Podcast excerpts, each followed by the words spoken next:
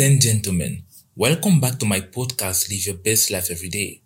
My name is Stefan Dajo, and today's topic is going to be about self sabotage, how to spot it and stop it. Alright. Now, have you ever found yourself at the age of success or through any nearing success experience only to wash it out slip through your fingers? Have you? Have you ever wondered why you seem to be your own worst enemy when it comes to achieving your goals? Well, if you have, and much more than that, let me break it to you. You are not alone. Many actually struggle with a destructive pattern called self sabotage. And in this particular episode, we're to go through how to spot it, where it comes from, and definitely how to stop it. Quite often, what I like to tell people is you may not be responsible for where you come from, but you are definitely responsible for where you are heading. And part of everything in life, in terms of overcoming, means that you need to first acknowledge that you are dealing with something, or perhaps that you are struggling with something. And then only can you begin to attract solutions and, of course, answers in order for you to arm yourself or better equip yourself, you know, to overcome that particular situation. And self sabotage is one of them. It is as if you have one foot on the gas and the other on the brake.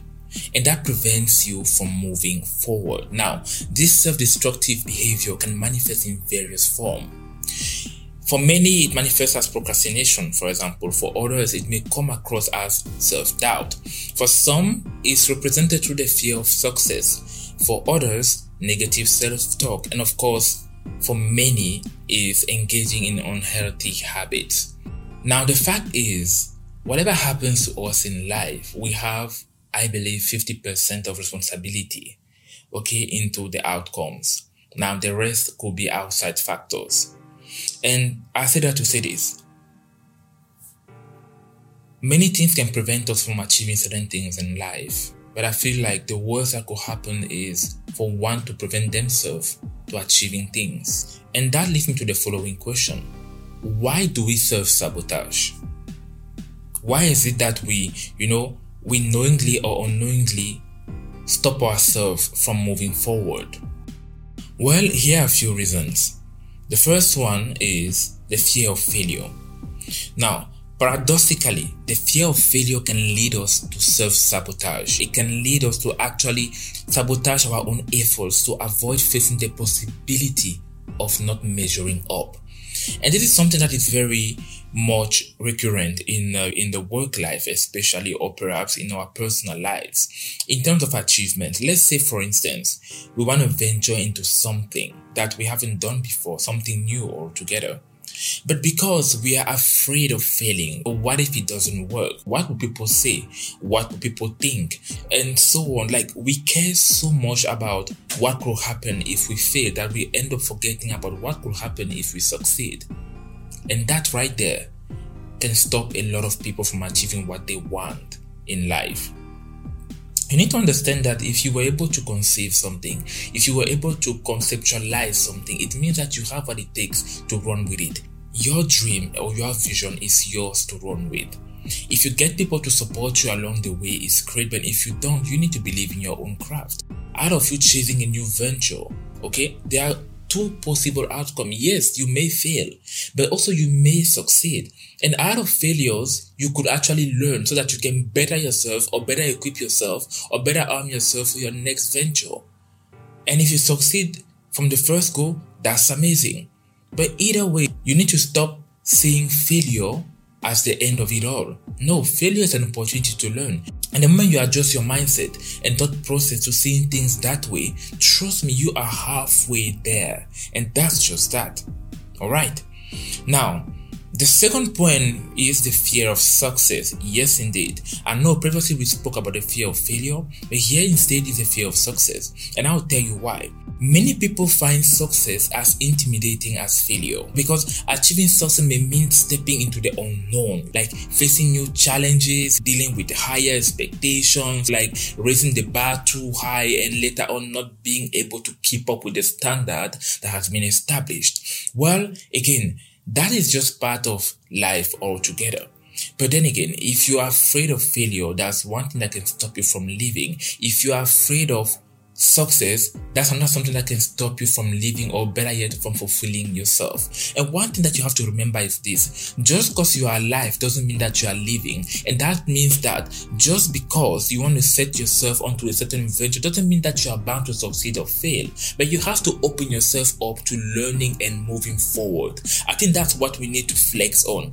It is all about the forward moving motion. As long as you don't remain static, any step from there upward is an opportunity to better your quality of life. So you need to keep that in mind. It's not always about failing or succeeding. Sometimes it's just about moving forward, making sure that you are laying baby steps. The next point is low self-esteem. This is something that comes up a lot in my episode, guys. You know, low self esteem. The lack of self worth can lead you to self sabotage without a doubt. And I'm telling you this because I have been through that.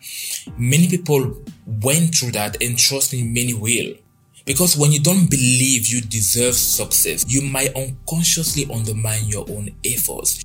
You will undermine the way you think. You will undermine your relationship or interaction with other people. You will always talk yourself down. You will always sell yourself cheap and so on. Now, the next step is comfort zone.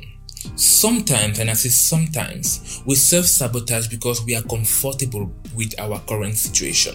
Even if it's unsatisfying, change can be frightening and we revert to the familiar patterns. And I'll take one very, very uh, recurring example in society these days. We often hear about or we often witness people being in abusive uh, situationships.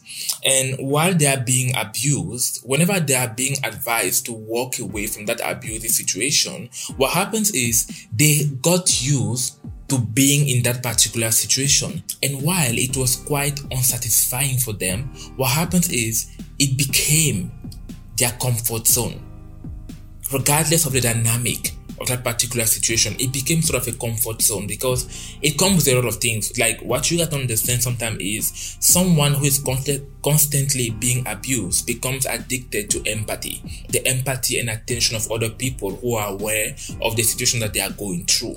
Now, sometimes telling that person to walk away from that particular situation for them might mean the end to that attention that they are getting. It might mean the end to that compassion and empathy that they are getting from other people they might rather stay where they are because they are comfortable receiving the attention that they are getting because of what they are going through. So again, your comfort zone may not always be your comfort zone. Sometimes your comfort zone might be your poison zone, and that's just that.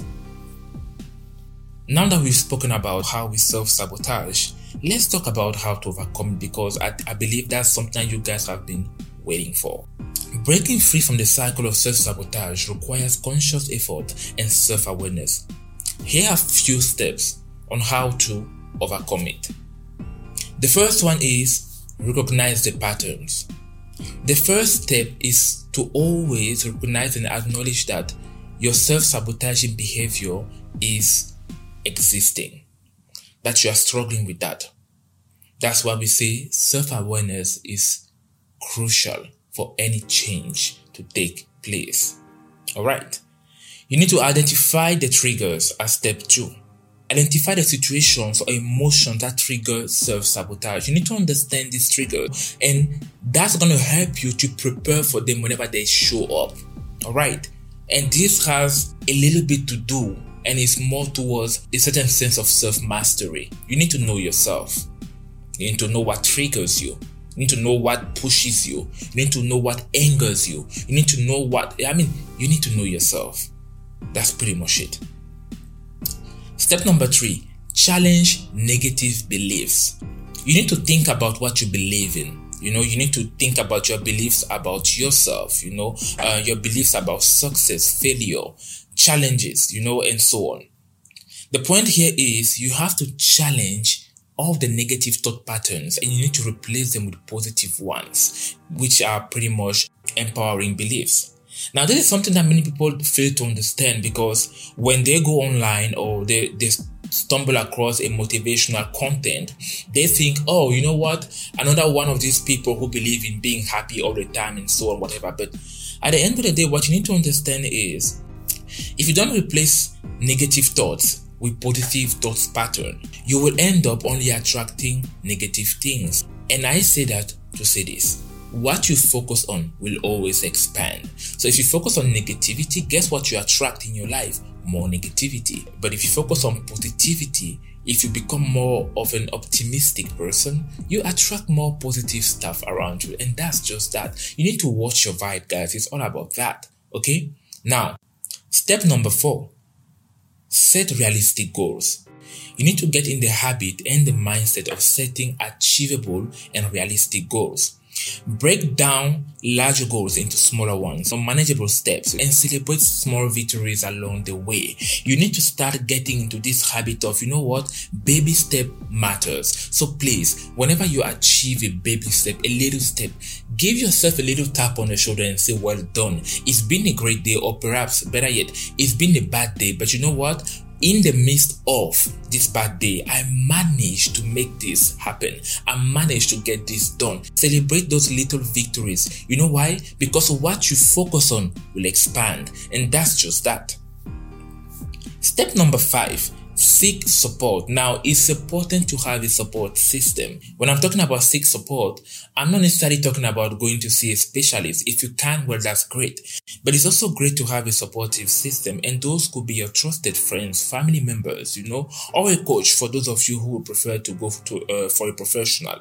Now, step number six practice self compassion. Listen, you need to treat yourself with the same kindness and understanding that you would offer a friend you need to be gentle with yourself when you make mistakes. And I, for one, can tell you that I used to be that kind of person that when I make a mistake, I think I was the hardest person on myself ever because part of being uh, a, control freak and a bit of a perfectionist, you are quite strict on yourself. And that's something that can end up being toxic because at the end of the day, you need to give yourself room for failures and for mistakes. It's going to happen, it's bound to happen. But again, I learned to learn from my mistakes and failures and understood that it was an opportunity for me to grow, learn, better myself, adapt, adjust, and move forward. And that's it. Step number seven visualize success you need to get in the habit of using visualization technique. I remember posting something on LinkedIn the other day, and one of my colleagues commented it was about how do you start your day and what type of mindset you adopt so that it brightens up your day and helps you start your day with a smile. And a colleague said this he said, when I get up in the morning and I'm preparing for my day before I leave the house, I kind of like project myself into the day, the different meetings that I'm gonna have. And I see myself doing well or performing well or perhaps getting what I need to get done or reaching those particular KPIs that I need to reach throughout that day or with that clients. And that only make me smile as I set my mind for the day. And this is pretty much what I'm talking about here. You need to project yourself ahead of things. Project yourself, see yourself succeeding, see yourself being at places where you want to be before you even get there. Because positive imagery can help rewire your mind for success. And that's just that. Step number eight take actions. Now, we need to walk the talk. Challenge yourself to step out of the known into the unknown. Take calculated risk. Each small step forward and I repeat, each small step forward is a victory against self sabotage. This is really important, guys.